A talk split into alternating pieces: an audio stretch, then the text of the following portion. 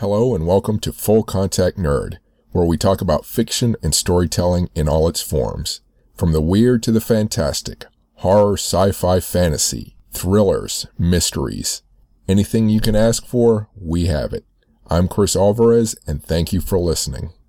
I'm speaking with doctors Lisa Kroger and Melanie R. Anderson, authors of Monster She Wrote, The Women Who Pioneered Horror and Speculative Fiction published by Quirk Books September 17, 2019, and it's, it won the 2020 Locus Award for nonfiction and, and has won other awards as well. So thank you both for speaking with me. Oh, you're welcome. Thanks for having us. So first, how did, uh, how did both of you, how did you get involved, involved in studying and, and writing a book on this subject? I guess Lisa, you can start. Um, well, this is our, I, well, I'll start at the beginning. Um, Melanie and I met in Oxford, Mississippi when we were both doing our doctorate at the University of Mississippi. And we were both studying literature. She was studying American literature, I was studying British literature. And we actually were sharing an office. And we, so we spent a lot of time in our office kind of getting to know each other and trying to put off our own dissertation writing. And in doing that we kind of discovered that we had a mutual love for like ghost stories in particular but also uh, horror fiction. And we discovered we liked a lot of the same authors. And from that i think from that friendship and from those earliest talks that's where we came up with the idea to write this book just so that we could kind of trace the history of some of the women who wrote the types of stories that we liked, and that's really where it started. So, mm-hmm. and Melanie. Yeah, I, I think Lisa did a pretty good job of kind of summarizing how we got to know each other. I mean, I would just add that uh, in addition to that, we also did uh, two academic projects together before we embarked on Monster She Wrote. So when we were still in graduate school, we started collecting essays for an essay collection uh, basically on ghosts and spectrality in literature and film.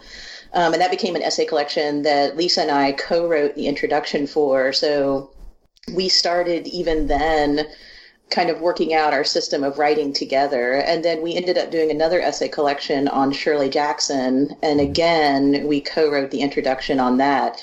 So I think, I feel like once we had done that work and gotten, we kind of figured out how we work together as writers versus our conversations where we were each working on our own projects, our own dissertations, our own publications.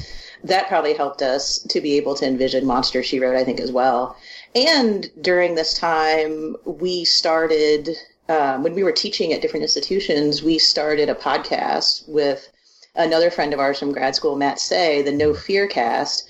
And I think that kind of got us thinking about ways that we could take this knowledge that we got from our work in academia and at universities and you know talk to folks who may not be necessarily in that conversation just about like what books they like or or movies or that sort of thing. And so i think that also helped helped us to take that knowledge that we had from other projects but try to communicate it to a more general audience which was definitely our goal with, with a project like monster she wrote. Mm-hmm.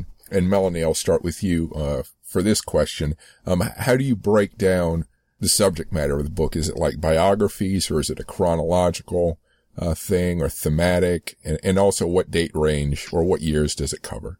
Well, it's very ambitious in the years that it covers. And I know, I think I'm also speaking for Lisa in this as well, that when we, we talk about this book with people, we find ourselves talking about how it kind of mixes, I guess, genre. Mm-hmm. But we, we cover from around the 1600s with Margaret Cavendish as close to now as we can possibly get. And as we tell people, this is a peek into women writing. There's no way we could have covered, you know, every single woman writing in, in these genres. Um, we tried to organize it relatively chronologically, but we also tried to connect writers who had things in common. So, for example, I'll just I could talk about a couple of the different um, sections. Our first part we called the founding mothers, where we started with someone like Margaret Cavendish, who was writing really early, in the 17th century. And then we, we moved into 18th century British Gothic, which was what Lisa specialized in in graduate school. And so we, we hit some of those Gothic women writers who were writing at that time. And then we have a section where we talk a little bit about some women who are writing for pulp magazines and we kind of put them together. We have a section where we focus on some of the uh, most well known and then a couple maybe not so well known writers of ghost stories. And then we, we tried to use the final part of the book to take some of the themes that we had mentioned in previous chapters, like weird or vampire fiction or haunted house, and you know give readers an idea of of how women were still contributing to those themes. But then in, in each section, we not only have a little bit telling you like this is some characteristics of haunted house fiction, but we also and why women were drawn to that, but we also have a little a profile for selected writers where we give a little bit of biographical information about them. And then we try to make connections to other writers. So like for the toni morrison selection we have you know a bio of toni morrison. We talk a little bit about why some of her stuff is supernatural or has horror in it. But then we also will say like okay if you like that maybe you should check out you know like gloria naylor's work or tananarive due or or other writers. So that was that was how we tried to approach it I, I think Lisa would agree with me on that description. It's it's like bio and recommendation, and also uh, like brief snippets of explanations, maybe of different themes and, and genres as you go. Mm-hmm. Yeah, and Lisa, do you have anything to add to that? Yeah, it was. I mean, everything Melanie just described is absolutely accurate. But um, yeah, I will say that one thing that we struggled with as we were putting together this book because it is so comprehensive and we knew there was no way we could absolutely fit in everybody because it would have been this massive like 10 volume book i think mm. by the end and so i think we what we tried to do is cover not only a broad scope of history so that there was a little sampling from you know every time period but also we were cognizant of who was reading this book because we knew that there were people that would pick up the book who loved the horror genre. And we knew that there were going to be a lot of these names that they already recognized. So we wanted to put in a few surprises that we had to dig up hmm. um, that even most horror fans would know. But then we were also trying to be a little bit sneaky as well because I know there are a lot of people who are turned off by the term horror and you know they'll say oh no I can't read that stuff I can't watch that stuff yeah. but then they do right then then they'll tell me like oh but I love Toni Morrison's Beloved mm-hmm. and I'll be like but that's a very very scary book mm-hmm. and so we also wanted to put in some names that people might not associate with the horror genre just to kind of bring over those people and kind of let them get used to that label a little bit. Um, but really, I think what we wanted to do when Mel was talking about it being a kind of recommended reading list is we wanted this book to be a starting point. So we know it's not comprehensive, and we're hoping that people will be inspired to go out and read more. And that's what the whole last section of the book was about, was just kind of look at all these authors that are writing now today go out and find them and find more that aren't mentioned in here and kind of make that your mission. And i think that is really exciting about what this book does is that it just hopefully excites people to read more of these women. So how many of these um, these women uh, either hid their identity or used a different name you know to, to try to make it make themselves gender uh, unidentifiable or maybe as though they were a man writing well, you know, that is an interesting question. And it's something that gets mentioned a lot in women writing, especially in genre fiction.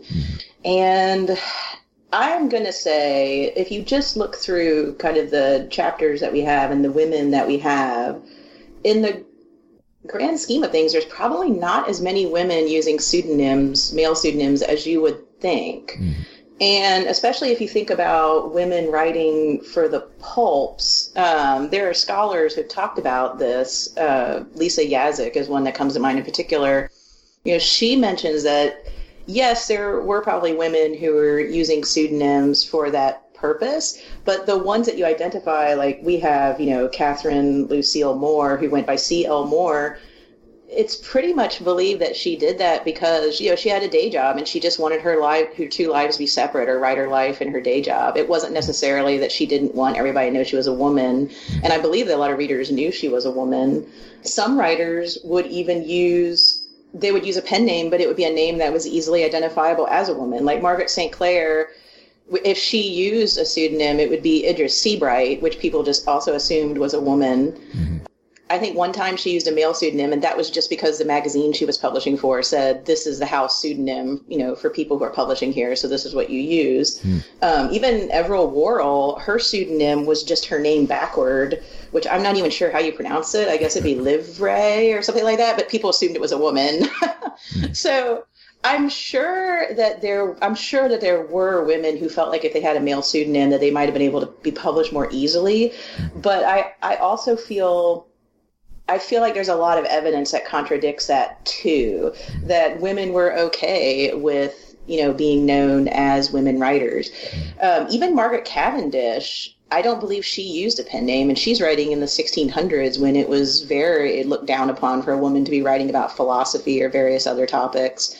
that was one of the things. I mean, I don't want to speak for Lisa per se, but that was one of the things that I thought was interesting when we were writing Monster She Wrote is I don't want to like completely generalize, but I feel like my thoughts about women using pseudonyms changed a bit the more I saw women using pseudonyms interchangeably almost for professional reasons and not necessarily maybe to mask their gender. I'm not saying that women didn't necessarily think of that, but I feel like I don't want to generalize that they were thinking that, you know, because there there were women who weren't necessarily feeling that that was necessary. Mm-hmm. And Lisa? Yeah, I feel like if if women were doing that, it, it might have been most during that pulp period of time. Um, but then again, it, it, it is difficult because you know you you saw in in like the I don't know the 1800s, like kind of late 1800s, the rise of the ghost story and these like serialized novels, you know that that were appearing in magazines a lot of women were making money writing stories and they were not trying to hide who they were. Mm-hmm. Um, they were not trying to hide their identity at all. I think you did see the pen names more or the initials being used more as you got into the 19th century with those pulp magazines. But it's difficult to tell it, precisely why they were doing it. I'm some, sure some did it to hide their gender. I think probably more did it because they were writing a lot of stories, and so they used a lot of pen names, uh, just so they could kind of continue that. Um, you, you know, they would write a few under this name and a few under this name, and yeah. So I don't, I don't really know if that played a big part of it. Um, I, I would not. I would love to do more study into it because I would. This is just my personal ideas, but I would think that more people today might be trying to hide gender, especially with like hardcore horror stuff. Mm-hmm. You know, today more than they did back in the past. But I that I don't have any evidence to back that up. That's just a thought. Okay.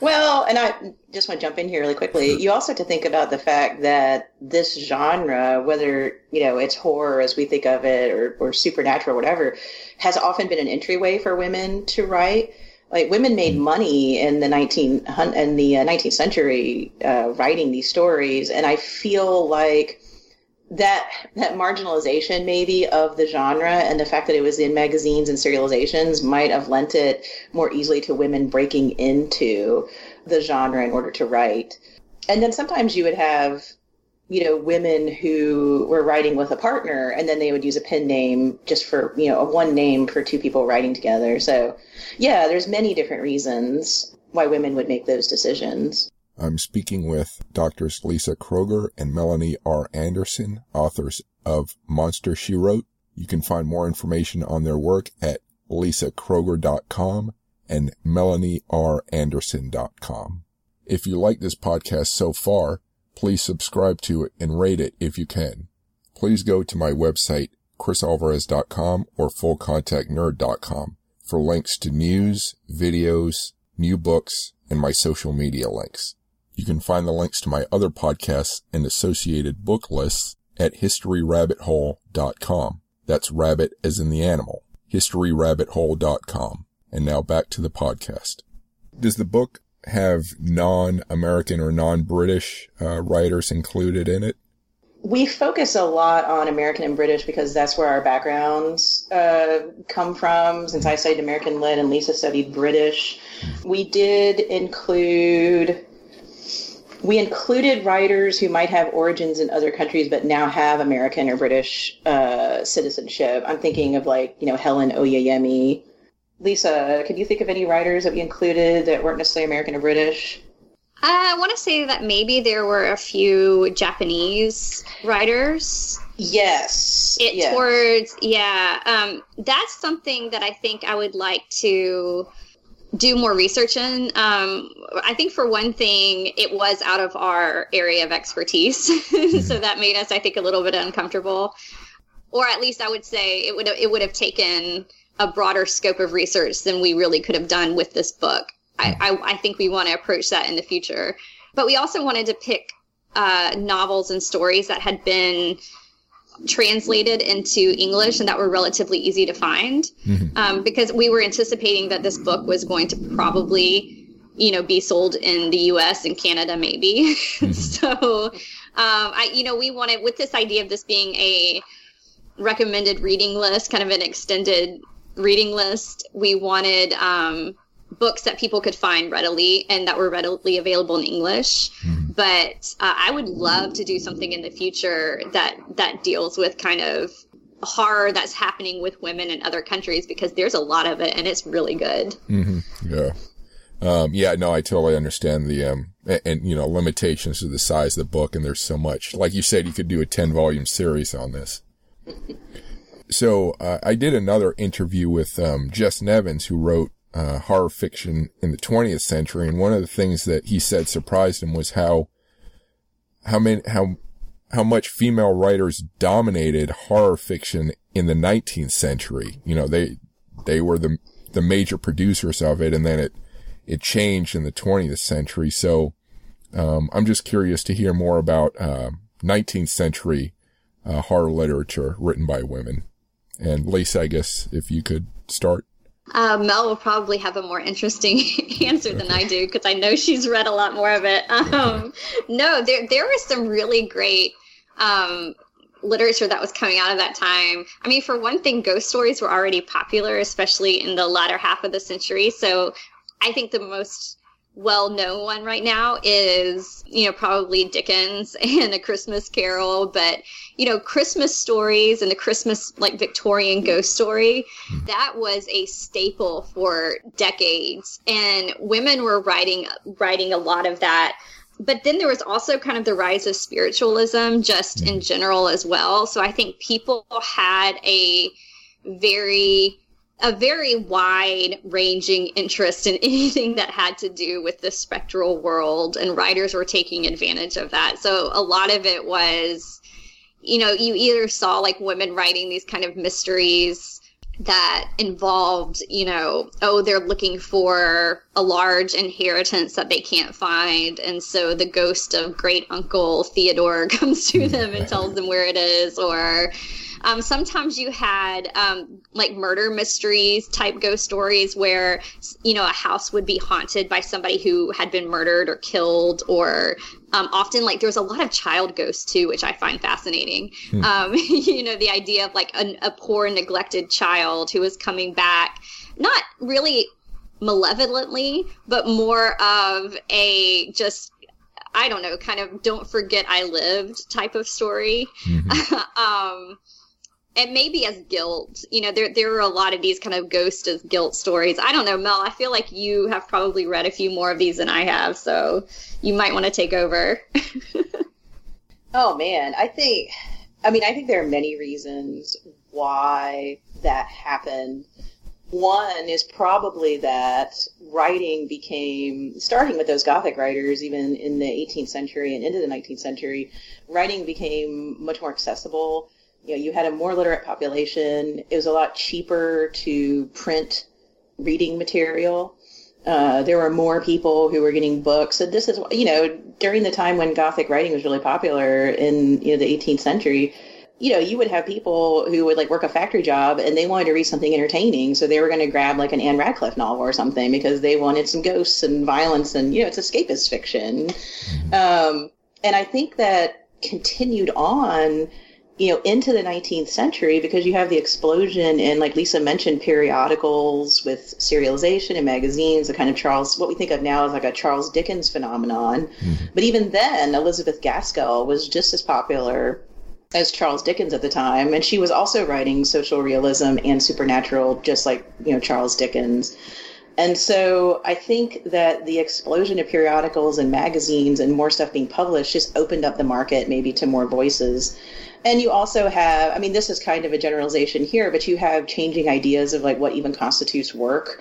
So this idea of, you know, the separate spheres where the man leaves the home in order to earn money and take care of the family, whereas the woman stays home and takes care of the house. And it's almost like angel in the house type idea uh, that was popular at the time. And I think writing let women kind of stay in the house, I guess, to put it that way, mm-hmm. and send out stories and get them published, and folks would read them and they would get paid. So it was one of the few ways that women could ideally, you know, make some money if they were widowed or they had children or a family or even a husband who's lost his job and they need to support them. Mm-hmm.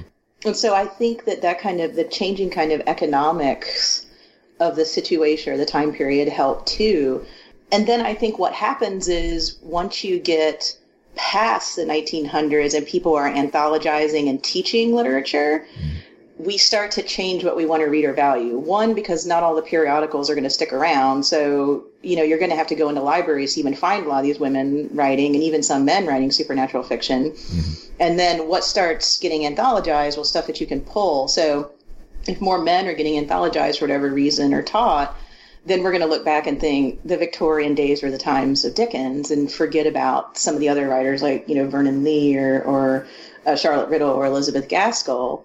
Um, and then you also have, you know, we both taught in universities. I still teach in one. Academe does a lot with this too, where if folks are taught for certain reasons, then that's kind of the literature that ends up getting published, and then that's what people read. Hmm. So you have writers like Henry James and Edith Wharton who we mainly know now as realist writers, like Age of Innocence, you know, or the Bostonians, talking about realism and the upper crust.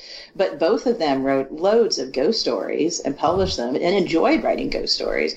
But I mean, when I was taking classes as an undergrad, people always pointed to Henry James and Edith Wharton as social realist writers and didn't even talk about their ghost stories at all. I mean, it wasn't until I was in graduate school where I was like, oh, cool, I'm going to read all these ghost stories that Edith Wharton wrote, you know? Mm-hmm. And so I think there's all sorts of reasons that go into that. Gender certainly is one, but I think there's also a lot of other reasons that go into like what gets saved. Even the pulp writers, you know, in the in the 20th century, they're writing in these paper magazines. Nobody is thinking when they buy their copy off the newsstand of Astounding Tales or something that they're going to keep this for the rest of their life. You know, they're mm-hmm. going to read through it and love the stories and and possibly it'll get thrown away or degrade or something. And so I think I feel like there are probably a lot more women writing all throughout American literature. It's just who we remember. Um, you know, when I teach Nathaniel Hawthorne, I talk to my students about how there were a lot of women writing at the time of Nathaniel Hawthorne that we don't really necessarily think about now, especially if you're taking an undergraduate class. In fact, Hawthorne even said at one point he felt like he could make more money off his writing if he didn't have to compete with the, the damn scribbling women. um, and so it's kind of like, it's what was going on in the time period. It's also like, what do we look back at and what do we value and what do we hang on to, you know, and why do we make those decisions? Um, that sounds like a good name for a writing club. Yeah. um, that's an odd comment, uh, or funny. Um, so this question, I guess, uh, Lisa, you can answer it first. So as far as uh, mixing uh, violence, gore, and sex with their horror, uh, did over time did you notice women doing more, less, or just as much as um, as male writers? I think it that changed. It, it kind of ebbed and flowed with. I mean, maybe with the reading habits of what uh, what people you know were were reading and what they were into. Mm-hmm. Um, I mean, certainly, like today, you know, women can write just as much of the kind of you know sex, gore, violence, whatever, as a as a man can. Hmm. But even if you go back to um, the Gothic novelists, which I mean, they were primarily women. If you if you look at some of the presses that were coming up around like I don't know the periods from like 1790 to 1820, which is kind of the high point of the Gothic novel. You know, there were women. I mean, there were presses that were popping up solely to um, print these women Gothic writers, and a lot of people, you know, in schools, if you if you're an undergrad and you're taking, you know, an English lit course, your professor may force you to read Anne, Rad- Ann Radcliffe's like The Mysteries of Udolpho or something, mm-hmm. and you know that yes, it it's it is the kind of probably most influential gothic novel. It set a lot of the trends. Of course, you know, Jane Austen later wrote about some of those books. But when you look at Ann Radcliffe, she was very much into what she termed terror, mm. which did not go into the violence and gore. She just wanted to, she thought if you went too far into that, you would just shock your readers and, and they wouldn't feel anything. And the point of terror was to kind of awaken your senses and not to obliterate them completely. but if you look at, and oh, she also was famous for the explained supernatural, which basically just meant you thought there were ghosts. Uh, throughout the story until you got to the end and they were all kind of explained away by real world um, explanations. But some of the writers that were writing at the same time, somebody like, oh, Charlotte Dacre or Regina Maria Roche or Mary Ann Radcliffe, who wrote this book called The One uh, Manfrone or The One Handed Monk. Um, those books, there's a lot of blood and guts and just gross things. I mean, you can imagine Manfroni within, I think, the first chapter, a woman is attacked in her room, is almost raped, and then the man who's attacking her gets his hand chopped off and thrown in a fire. And mm. that's only like the first chapter of the book. I mean, it's not as well written, I don't think, as, you know, uh, maybe an Ann Radcliffe, but if if that's what you're looking for, like if you're thinking about horror as being, you know, there's a lot of blood and guts and you know, um, shocking sex, then it was still there in the very beginning, hmm. and that's something I kind of like to to point out because women were always doing it. You know, what whatever has been a trend, we were always doing it. So, hmm. yeah, it was always there. and, and Melanie.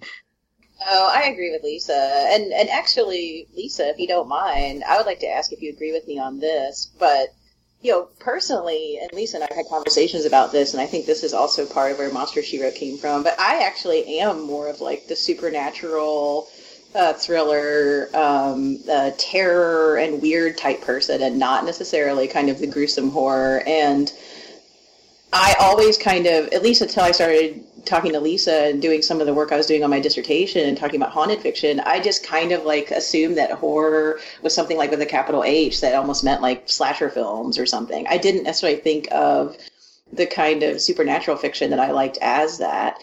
And I wonder if women, if we think about, because we just automatically think like, oh, women must not have these gruesome things in their writing, as Lisa points out, has been there since the beginning. Mm-hmm. I'm wondering if there's some sort of, I don't know, like stereotypical idea maybe that women wouldn't even write something like that, you know? Um, like we were talking about earlier the pseudonym, that a woman might need to use a male pseudonym to write something that's really hardcore, I guess we would say, or really violent or whatever. I mean, Lisa, do you do you think there's some sort of like stereotype maybe about women writers that they wouldn't even they wouldn't be interested in that per se? Yes. I mean, yeah, I think there, you know, you could talk about like some sort of broad, you know, societal ideas of what, you know, the genders are supposed to be into. You know, of course, this is very much like, I guess, traditional binary, like male, female, um, not taking into account, I think, all, all the all all of the things on the spectrum that I think ginger can fall into. This is looking at you know just those stereotypical things, but I know, I mean, just in my own personal kind of reading habits, even as a child, which this may have gone into in part why I wanted to write a book like this, is I would always gravitate towards the ghost stories. I would always gravitate towards horror stories, even even the like horror stories that were meant for children. You know, one of my favorite books was scary stories to tell in the dark and i think i read that so many times that i could like quote it back to you and i, I was young and then you know that moved into like edgar allan poe and stephen king and you know all, all the probably classics that you know people who all, have always loved horror grew up reading. But i always had people say you're so nice. Why don't you read something a little bit nicer? And i think that's expected because or I mean, that was kind of what was expected is that I would want to read something nicer. You know, I don't know what that means. I don't know what nice literature is, but, um, mm-hmm. you know, I would often get that comment. Yeah, I think there is kind of an expectation among writers that if if women write horror we're going to write some sort of quieter horror you know that it's going to be just a soft little ghost story and not necessarily not necessarily the you know slasher story about somebody spilling their guts everywhere. You know even if you look at academics uh, and i'm tying this back to the gothic novel now but there was even you know for a time like this idea of the male gothic and the female gothic. Hmm so that you had the expectation was that you know the male gothics were were the ones who pushed the envelope a little bit more. A, a, prime example of that would be like Richard Matheson's Hell House versus like Shirley Jackson's Hill House, which Hell House is much more kind of like a funhouse carnival of demons and things happening. And then Shirley Jackson's is a little bit I don't want to say quieter because it's still just as scary, but it's definitely more of, oh, is this all in her head or is it not? It's much more psychological. Hmm. So I think that's a good example of how people even even with the best of intent, like academics who love the material will still want to separate it out based on gender. And I just don't think that that's warranted when you really look at everything that women have been writing. Mm-hmm. I'm speaking with Doctors Lisa Kroger and Melanie R. Anderson, authors of Monster She Wrote. You can find more information on their work at lisakroger.com and melanieranderson.com. If you like this podcast so far, please subscribe to it and rate it if you can. Please go to my website, chrisalvarez.com or fullcontactnerd.com for links to news, videos, new books, and my social media links. You can find the links to my other podcasts and associated book lists at historyrabbithole.com. That's rabbit as in the animal. historyrabbithole.com. And now back to the podcast. For each of you, what, what would you say is the, the most shocking story that you came across, uh, researching for this book? Um, it was shocking in whatever way you want to define that. Uh, Melanie, do you have one? Oh man, I'm gonna have to think about this. And, or Lisa, if you have one that comes to mind. I, I mean, I don't know if it's shocking so much as scandalous, and I, I like it. Um, in that it, uh, we start out with Margaret Cavendish, mm-hmm. um, who wrote even before uh, like Ann Radcliffe and uh, Mary Shelley. Of course, a lot of people like to point to Mary Shelley to be like, see, you know, the sci-fi and horror genres always started with women, you know, looking at Frankenstein. Mm-hmm. But even going back further, if you look at um, Margaret Cavendish, and she was very much wanting to write science fiction, what we would now call, I think, science fiction or speculative fiction and we came across this one story about how she she was always trying to craft her own persona as a writer and she wanted people to talk about her mm. and so I think we included it in the book because I was just like, I love this. But she um, would go to the opera with her husband, who was like a nobleman, and she would have her dresses cut so that basically her breasts were outside of her dress and then she would paint her nipples red. Hmm. and she would go to the opera like that. And people like documented it. Like people would be like uh yeah margaret cavendish was out again last night. And but I also love that idea because it completely goes against, like Mel was talking about earlier, about how, you know, women writing were kind of seen by some of the quote unquote intellectual, serious male writers like Hawthorne or something as being, you know, those damn scribbling women sitting at home, you know, what are they doing? Hmm. But then when you look at somebody like Margaret Cavendish, it was like, no, she did not want to be sitting at home as like a housewife and a mother. And she wanted to be out in the world, like making people look at her and making people talk about her and then making people talk about her ideas, hmm. which you know and that that went beyond just her speculative fiction writing. She wrote you know she had philosophies about science and mathematics and all sorts of things that you know women were not supposed to have ideas on. Mm-hmm. and I, yeah i just i love kind of that brazenness. So i don't know. That's i love that story. I always like to tell it. That's cool. And melanie that's you... a that's a good one. Okay. I i got one now. Sure. Okay um, I think learning about uh, Dion Fortune was really fascinating to me, and this is going back to when I just started reading some of her stuff on my own, and then when we got into Monster She Wrote. So, her uh, collection of occult detective fiction or supernatural mysteries uh, about her fictional character Dr. Taverner. Uh, she writes in the preface to that book that everything that happened in you know the mysteries of Dr. Taverner, Taverner were true and happened to her. So she talks about how she had a mentor who taught her how to diagnose people not just physically, medically, but spiritually as well. So she basically says like all these stories about this guy who has this spiritual psychical hospital and is helping people who think they're vampiric or have had curses put on them or whatever is is true. She she basically says she changed the names a little bit, and every single story was inspired by real life. Um, and, and I thought that was fascinating. And there's a lot with her where her real life enters into her writing in I think really interesting ways. And while we were researching for Monster She Wrote, we saw where some people had mentioned that she believed that Britain could use psychical protections during the war to protect them themselves from invasion. And I just thought that was really fascinating that she she lived, you know, her psychic and philosophical ideas for real. It wasn't just she was writing fiction. For her, her real life was inspiring her fiction and and you know, she felt like she could even use kind of psychic powers or, or angels or spirits to even like protect her country. So she hmm. has an amazing buy-in into her belief systems. And, and I thought that was really interesting. Hmm. Yeah, that is. And actually, that makes me wonder, um, maybe this has no impact, but did you see a difference between, um, sort of the religious, uh, how religious the people were, you know, Catholics, Protestants, or maybe just authors who were pretty much atheists? You see anything like that? Are either of you able to comment on, on that aspect? Ah, that's an interesting question.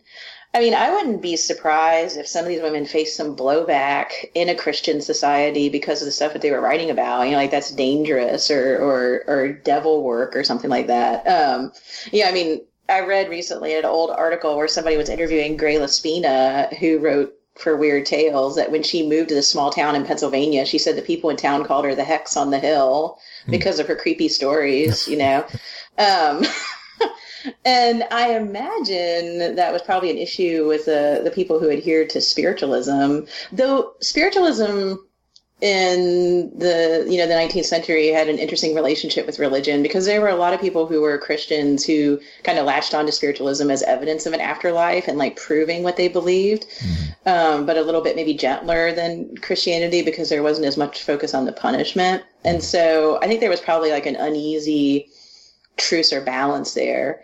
I don't know, Lisa. I know that there were some pretty intense things written about Satan and the devil in Gothic literature by women. Was, were there was there blowback then in the in the 1700s? You know, I that that is very interesting. Um, I'm sure there was. I just don't know of any of it. Um, and you know that may be now that we're this is okay. This is interesting now that I'm thinking about it because I had not put this you know really into into my thoughts earlier when we were talking about like women writing under pen names. But I mentioned the book Manfrone, the One Handed Monk, which is pretty pretty out there hmm. with stuff and that that's one of those that we're almost sure is that like we're not even entirely sure who wrote those book that book or who was writing under the name Mary Anne Radcliffe hmm. and that may have been a case where somebody was writing um, using a pseudonym though I, I wouldn't know why but you know I don't know it's interesting because horror both kind of reflects the time it's in like a lot of the uh, Gothic novels, early Gothic novels, they dealt with religion in one of two ways. Number one, the heroine always had to be virtuous and close to God, but she usually was close to God through her relationship with nature. So hmm. she would kind of go outside and I don't know, it was it was a very kind of I don't know, almost poetic type of worship of like, oh, you know, I see the, this beautiful tree before me, and so I know there's a God type thing. Mm-hmm. And then, but it was also very anti Catholic. So, like, almost all of the uh, villains in the Gothic novels were like monks were were never good. Um, you know, nuns were almost never good, and you can see some of that still like creeping into today, right? I mean, they, there's still a lot of like creepy nun and imagery and stuff in, in the uh, in the movies that we even see today. But they, I think that was more of reflecting the time period and like what who the audience was because it, it was in England in the late 18th century so it would have been a Protestant audience. But, you know, villains always had Italian or Spanish names, and they usually were Catholic. Um, mm-hmm. so, it, I, you know, I don't know. Um, yeah, I think it, it just, it, you can definitely see that shift over time, though. So, I, yeah, that I'd love to look more into that because I don't know if I've honestly ever, ever really considered that hmm. much. Interesting. So, so let me turn towards how, to how you did the research for this book, considering the vast amount of material you could go through. Um, how did you, did you just go to, you know, the wells that you had been going to normally for your, the research you always did, or how did you branch out? And I guess Melanie, you can start. Sure. Yeah, I think. I mean, this this was a, a really intense undertaking, and I think we had a couple things that helped us even started. And one was that obviously we had both, you know, studied this topic in various facets in graduate school. So there were things that I had read for my dissertation or for research I had done since, you know, graduate school for other publications. And there were things that Lisa had read and was familiar with that we could kind of pool together so you know lisa had a great knowledge of some of the earlier writers and also some of like the paperback horror whereas i had read a lot with the women ghost story writers and haunted house stuff um, and some with occult detective fiction. We both love shirley jackson. So luckily we had we had done a lot of reading already and then it was a lot of reading and just trying to get our hands on stuff which sometimes we weren't always able to get our hands on works because these things would be out of print but then we also luckily had some research kind of almost like in our back pocket that we had already done, even, you know, that we might have used in classes that we had taught that I think helped us get started. But yeah, I mean, it was, it was about six or seven months of really intense kind of deep dives trying to uh, add to the list of women that we had, try and decide on how to format it and include ones we wanted to include. You know, some people we couldn't necessarily find enough biographical information on, or some people we couldn't get our hands on things they wrote. And, you know, I just want to say thank you to all the librarians who helped me during this too. I mean, I was at uh, two different schools. I was first teaching at a school in West Virginia, and that library helped me a lot in interlibrary loan. Then I did a lot of the research where I am now in Mississippi, and uh, the school library, interlibrary loan helped me a lot with that too. But yeah, I mean, not just academic research, but also trying to find trying to find some primary research from the time, like getting the newspapers. I think Lisa did some of that. Um, Lisa could probably talk a little bit about how she was looking into archives of pulp magazines to try to get a feel for what was going on there. There were a couple databases uh, on British writers, like Cambridge's in particular, that we were able to use to help us out. Um, it was just a lot of reading. And there were times where I joked with Lisa that I felt like Indiana Jones or something because I would be like trying to track down one particular quote or one particular story and just like either not be able to get it through my library contacts or you know or we would have like a few different sources but not be able to pinpoint exactly what it was that we were trying to find so there was some joys where you would find something and be like, oh, this is pretty cool. And then there were also, I think, some sorrows as we'd just be like, oh man, I, I don't know if we could find any more of this or pinpoint where this precisely came from. Mm-hmm. Uh, Lisa, how was your research? Yeah, there, there were times that we were getting desperate um, because I think for, um, yeah, for for the beginning kind of bare bones structure of the book, we we were pretty well covered because I had such um, an extensive reading list already of British authors, and Melanie was the same way with um, American authors. So we could kind of fit those together nicely. But then there there were writers that we would read about, or maybe we would have like one story from them, and we would think, "Oh, this is a really good story. We want to include them," but we couldn't find any information whatsoever on this person. It was just like they disappeared. Mm and for yeah especially for the pulp writers um, because we wanted that section on the pulp writers because you know the weird tales era of like you know especially the 40s and 50s that that was so important to um, the development of the horror genre and the literature of the 20th century uh, when you when you start talking about you know horror as it evolved over the 20th century uh, a lot of those stories because a lot of the writers you know, from the 70s and 80s that like I grew up reading, they were growing up reading stuff in the pulp magazines. Mm. So we wanted to include a section on the pulp magazines and we knew there were a lot of women. But we struggled to find information, and there there are a couple of uh, online websites that are devoted to it. And then I just was having to look at archives.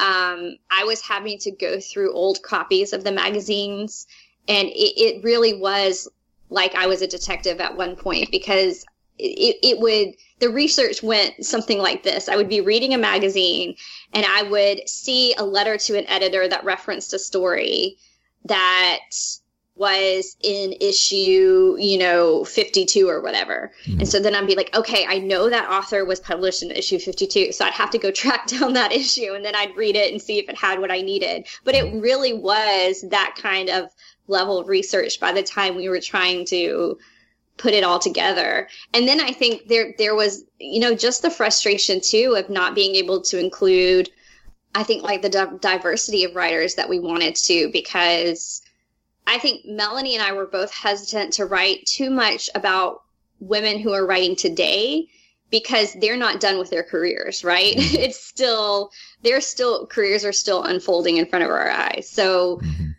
while we wanted to mention them in that la- last section, we couldn't really devote an entire entry to what they were doing. Um, so we had to look at people in the past. Well, the problem with that is that a lot of this stuff has just disappeared. You know, a lot of the periodicals, unless unless you were writing with Dickens, mm-hmm. um, you were kind of you know people historians didn't keep your stuff, mm-hmm. um, and and it was literally printed on paper that was so cheap that it was meant to you know not withstand the test of time. And it was the same with the pulp magazines. Um, unfortunately, unless you happen to appear in an issue with somebody like H.P. Lovecraft, then those were not the ones that were saved. Mm-hmm. So I think there were a lot of writers out there that we would have loved to in- have included or that we probably don't even know about today just because it doesn't exist anymore, right. um, which is frustrating. Yeah. Did any of these, did you come across any uh, female authors of uh, or writers for the horror comic books. That, that's probably outside the scope of your your work, but just curious. Um, I mean, in my own personal reading, yes. uh, I think when we first set out to do this book, we had wanted to include like horror comics and horror films and horror TV shows and horror, um, you know, horror uh, illustrators, like people who were doing artwork that was based on it. Like we wanted horror theater, like anything that had to do with the genre. If women were involved, we wanted to do it. But yeah, in the end, just for the scope of things this book, we didn't we didn't get it get to really include it. But I mean, there are a lot of of horror comic writers that I love, just personally. Mm, okay. And Melanie? Uh, Lisa's probably much more versed in that than I am. And, you know, when we initially had a list of women we wanted to write about, Lisa had a little mini section. I remember it, Lisa, um, of illustrators that you were really passionate about including, and we just couldn't, uh, unfortunately. yeah, yeah, it it happens, but maybe maybe in another project. so, um, and this for this kind of work, maybe this question isn't apt, but perhaps it is. Um, was there anything you came across either of you that had a, a strong emotional impact on you in any way, either positively or negatively?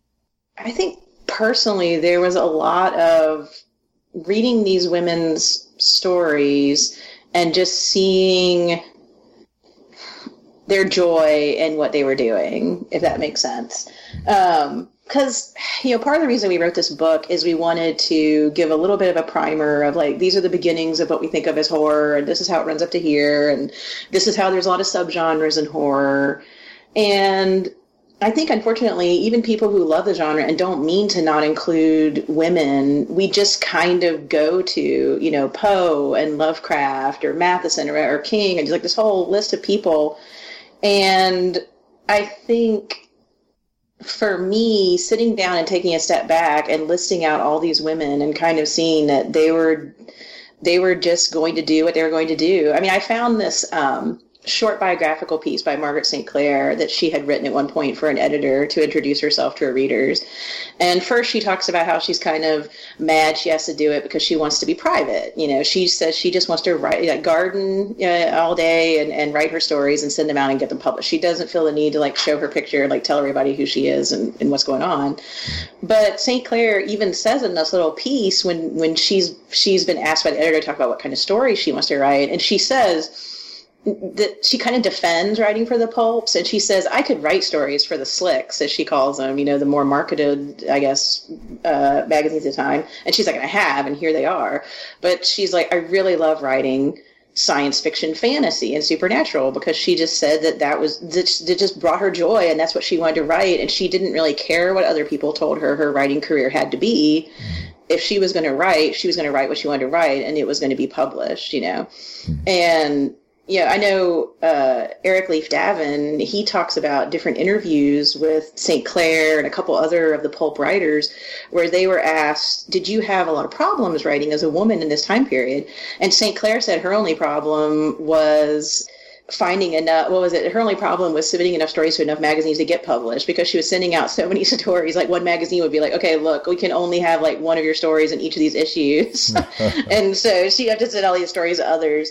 And they just i don't know there's like this joy in what they were doing. Like they're working all day at a day job and then they go home and they write these really awesome stories that they, they believe in. And all they want is to get published they're not even themselves necessarily thinking about what their legacy would be or their history would be um, or somebody like Charlotte Riddell, and then I'll let Lisa talk. But you know, Charlotte Riddell had a pretty bad marriage. I mean, nobody knows all the facts about it because there's not a lot of biographical information about her. But there were a couple scholars that had written about her life, and it's unclear as to whether her husband couldn't work or wouldn't work or was fired. But she had a lot of marital issues, and she she had to write to support them. And so her life was almost like this this mad scribbling just to get stuff out and get published in order to take care of herself. And it was those stories with the women who were like had the passion for it or were doing it because they loved it, but then also sometimes, especially in the in the 19th century, this almost like desperation of not only wanting to get your stuff out because you love to write, but also like, oh man, in order to better whatever my situation is, I've got to get this stuff out there and make money. Mm-hmm. Yeah. And Lisa. I mean, one for me, this was even prior to the book, uh, was Shirley Jackson, and I think getting to know her more even as we worked on this, um, she still is somebody who, like, I'm very touched by her story. And in a similar way, I'm touched by Marjorie Bowen. I, I think it's both what Mel was describing, which is this drive to write and to, the drive to write these these what could be considered very dark stories um, but also doing it in spite of or maybe because of, I'm not really sure. I don't want to speak for these women because um, I wasn't there, but like I know Marjorie Bowen was the breadwinner for her family when she was writing. She started publishing at the age of 21 and just basically didn't stop. She she wrote something like over 150 books and that was the main source of income for her family. And that always struck me kind of in the same way that Shirley Jackson and, and she's written a lot about writing and kind of maintaining the the ideas of a home of course she was writing in like the you know the mid 20th century so you're talking like this 1950s housewife these ideas um, but she was also raising children and she she wrote two books about about her family life life among the savages and raising demons and, and they're they're really funny um, accounts of kind of her family life. These, these, little like domestic sketches, I guess that's what you'd call them. Mm. But the fact that women were balancing all of this and still ma- managing to maintain a writing schedule and to be successful at it, both critically um, but also financially, because that was something Shirley Jackson would also talk about. If she was like, you know, the fridge would break in the house, and I would go sell a story and then take the paycheck and buy a new fridge,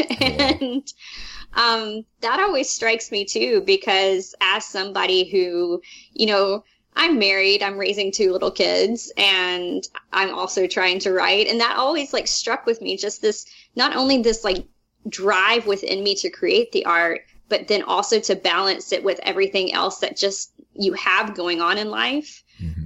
Not to mention what society tells you you need to be doing, right? That's a whole other thing. But I don't know. I always I found that very touching, and I found it very real and something I could connect to. And I think probably a lot of women could connect to that. Mm-hmm. Okay. And Melanie, I'll start with you on this uh, question. Uh, we just have a couple more. I think you mentioned, each of you mentioned something that surprised you, but as you did your research, what was the most surprising thing uh, you came across?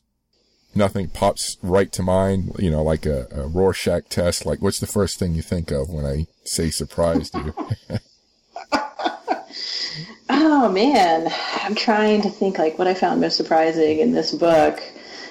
I think there are a couple things that kind of surprised me. One was I when we started this, I knew that there were more women writing for Weird Tales in the pulp magazines than necessarily come to mind, but I didn't know much of anything about Gertrude uh, Barrows Bennett. And the more I read about her, the more I found was really interesting because she, in some ways, she was writing weird, what we think of now as weird stories, like right before and around the same time as H.P. Lovecraft. And yet, when people talk about the weird, they basically just talk about Lovecraft and kind of his disciples. And while he admired her work, her name has kind of fallen by the wayside uh, when you think about weird fiction. And so that was something. I mean, I knew we were going to find a lot of more women writing in the pulp magazines and people would necessarily think but I had not really thought about how. I mean, I just kind of accepted this narrative that H.P. Lovecraft kind of originated this. So that was really cool to see that and to read some of her stories and see how she was doing similar things. Um, and then I guess the other thing would be when we were doing the initial research for the book, that was when I discovered Jewelle Gomez. Um, uh, and her book, The Gilda Stories, which I am ashamed to say that it took me that long to discover that. And I had just read The Gilda Stories, I think, before we started working on Monster She Wrote, and I loved her portrayal of a black woman lesbian vampire and like the way that she kind of took the vampire myth in really interesting ways kind of anticipating, you know, what Octavia Butler would do with the vampire and fledgling. Mm-hmm. So I don't know, surprise might be too strong of a word for those two things, but those are two things where I was like, you know, one, this idea of like maybe there were some other folks around the time of Lovecraft developing weird that we don't talk about, and the other is, yeah, this really cool way that in the 70s, you know, Gomez kind of takes the vampire story in a whole new direction. Okay. And Lisa? Mm, um, Mm-hmm. yeah, I was, you know, I, I, was actually thinking about Jewelle Gomez while you were while you were talking. Um, yeah, I had known of the Gilda stories, but really by name only. I think before this book. I, I had no idea that a vampire novel could be so. I, am struggling to find the right descriptor for it. Um, I think before, if I had read a vampire novel, it was either the Anne Rice kind of vampire, um, or of course Dracula, which you know I love Dracula. You know, where they're they're these sort of debonair, wealthy, almost aristocratic kind of old vampires who who are very like libertine in their mm-hmm. their um, lifestyles. Or I was used to kind of, you know, talking about horror comics like the 30 Days of Night type of monstrous monstrous vampires, you know, where there are these just bloodthirsty creatures that that are out just to, you know, take you down and they're just hunting you to kill you. Um th- those were really the only type of vampires I had ever really encountered. And I, I thought I had read a lot because I had worked on the Encyclopedia of the Vampire prior to that as a contributor. And I had done some research into vampire literature. And yeah, it, those, that was surprising to me. And that led, I think, to, at least for me, it led to Octavia Butler I had never read Fledgling. I didn't even know that Octavia Butler had written a vampire story. Mm. And so I always kind of connect those two now in my brain. Um, but that they're completely different types of stories. Mm. That it's this whole different brand of vampire that I had never really encountered before. And I, I really enjoyed that. So, mm. um, yeah, I think I think that was just surprising is it was just kind of like uncovering a whole other subgenre of of vampires which I enjoyed. Yeah, I want to look those up and read them myself. Those sound pretty cool. Because I'm a vampire fan as well, so. um, let's see. So, for either of you, um, either or both, um, apart from the stuff you mentioned, did you have any difficulties getting the book finished or published? Um, published? No, I, I don't think. The short answer is that we were lucky enough to be able to pitch the book to Quirk. Mm-hmm.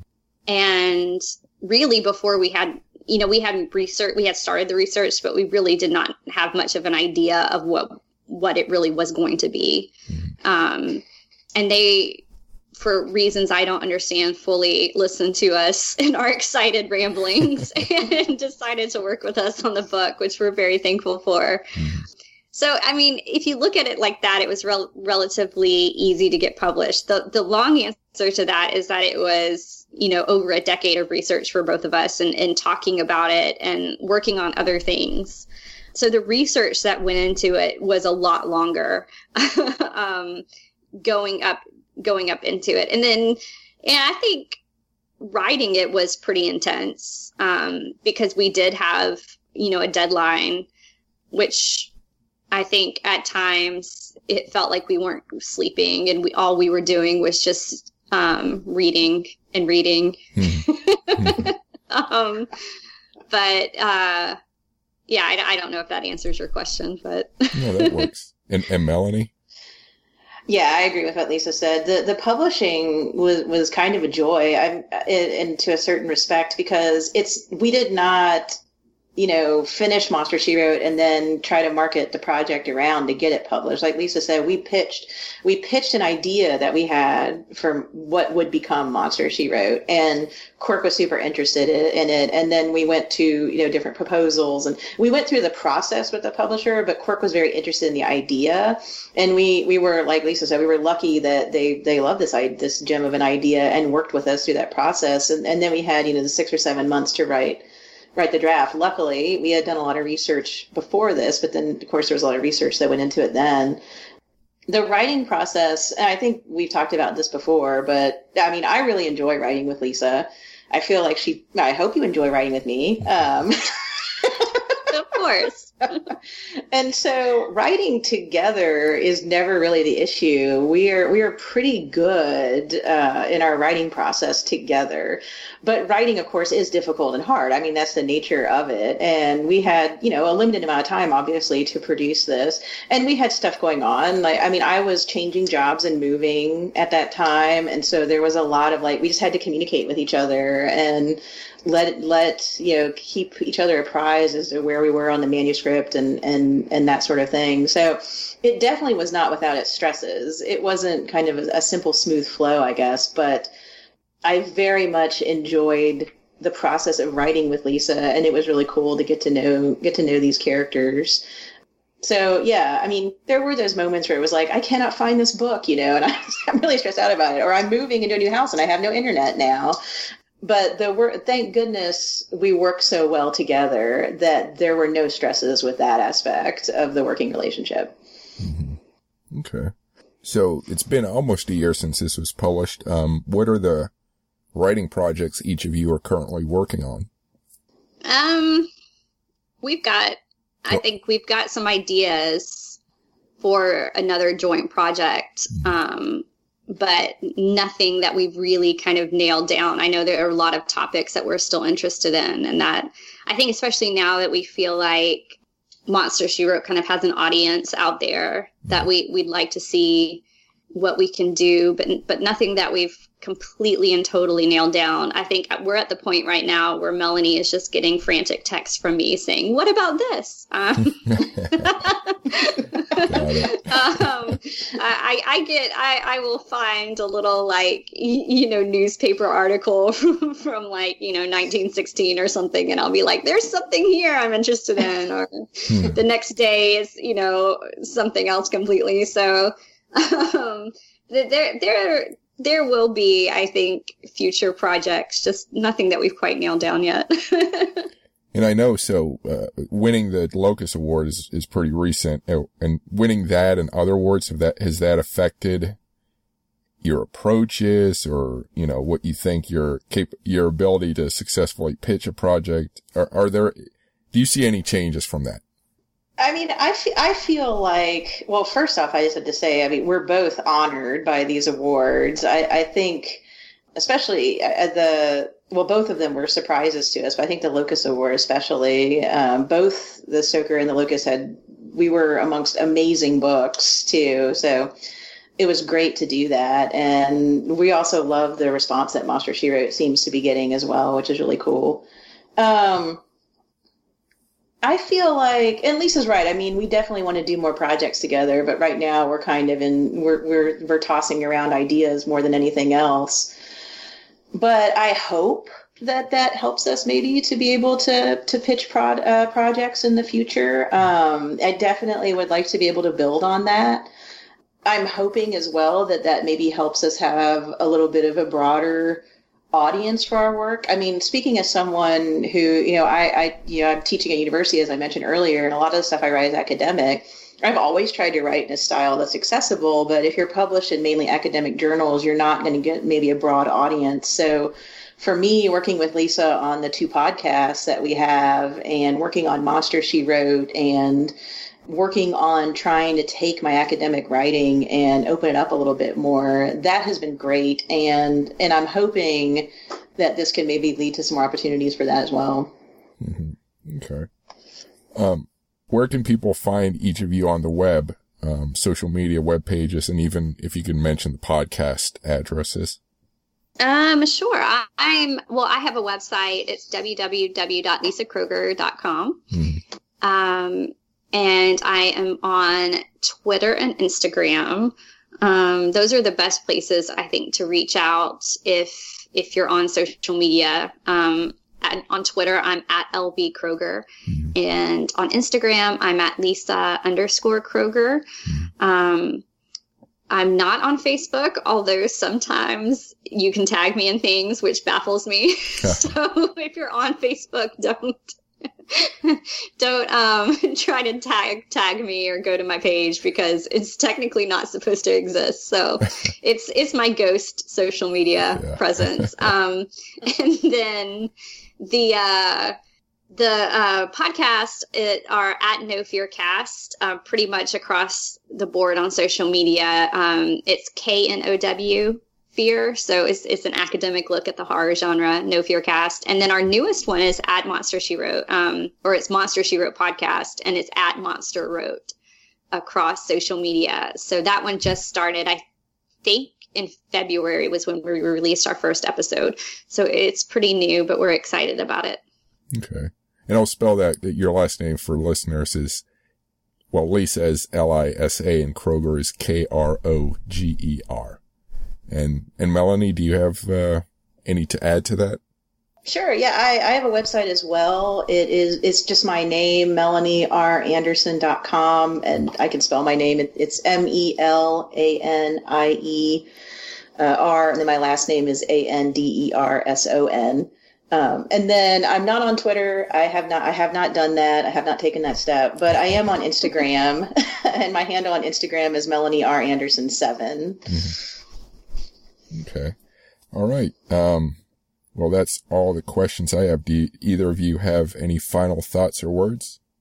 No, just thank you so much for uh, inviting us on. This was a great, great chance to talk. Oh yeah, I enjoyed it. And, and Melanie? Yeah.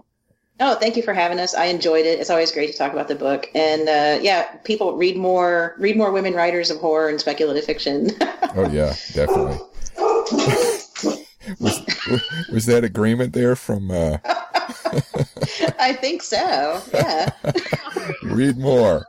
Uh, actually, when you mentioned the um, the one author who came up, who did the whole um, finding scientific explanation for horror stuff, you know, I thought Scooby Doo, the Scooby Doo yes. cartoon. So, um, anyway, all right. Uh, well, thank you both for speaking with me. Yeah, thank you. Thank you for listening.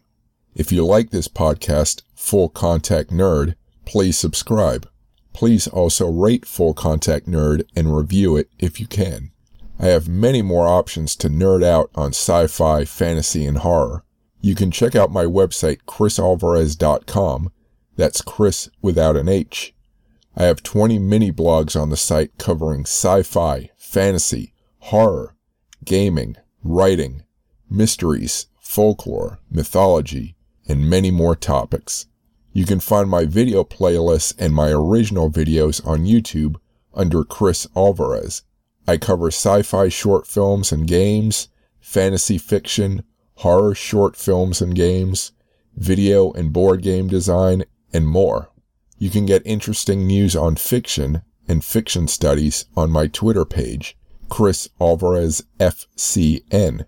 You can find cosplay and convention photos on my Instagram page, Chris Alvarez Sci-Fi. You can sign up for my newsletter on new books on my websites chrisalvarez.com or fullcontactnerd.com. Thank you for listening and keep imagining the past, the present, and the future.